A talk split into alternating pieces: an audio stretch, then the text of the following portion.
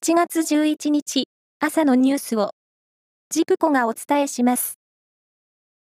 2014年に噴火した長野県と岐阜県にまたがる御嶽山で山頂付近の立ち入り規制が今月29日にも解除されることになりました。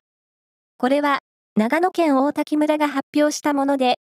噴火後初めて御嶽山の大滝頂上から山頂へ続く尾根八丁ダルミに入れるようになります。規制が解除される前の23日には、犠牲者の遺族らが八丁ダルミ周辺で慰霊登山を行う予定です。ロシアのプーチン大統領が武装反乱を起こした民間軍事会社ワグネルの創設者、プリゴジン氏と、先月29日にクレムリンで3時間近くにわたって会談しました。これは国営タス通信などがペスコフ大統領報道官の話として伝えたもので、先月23日から2日間の反乱後、2人の接触が明らかになるのは初めてです。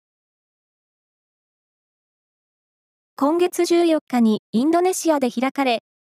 ASEAN 東南アジア諸国連合や周辺国が参加する会議の議長声明で、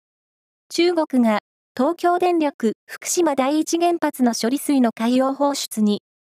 反対する立場を表明するよう提案していることが分かりました。大相撲名古屋場所は昨日、2日目の取り組みが行われ、先場所優勝した横綱照ノ富士は、平幕の錦木の救い投げに屈し、初黒星を喫しました。勝った錦木は、2019年初場所以来2つ目の金星です。テニスのウィンブルドン選手権は、女子ダブルスの3回戦が行われ、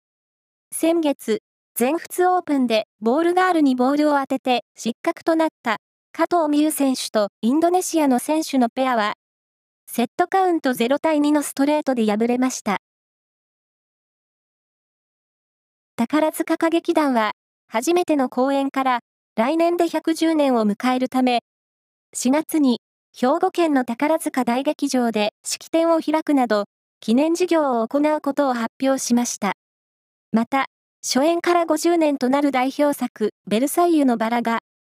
来年7月から10月に、雪組の公演として行われることも明らかになりました。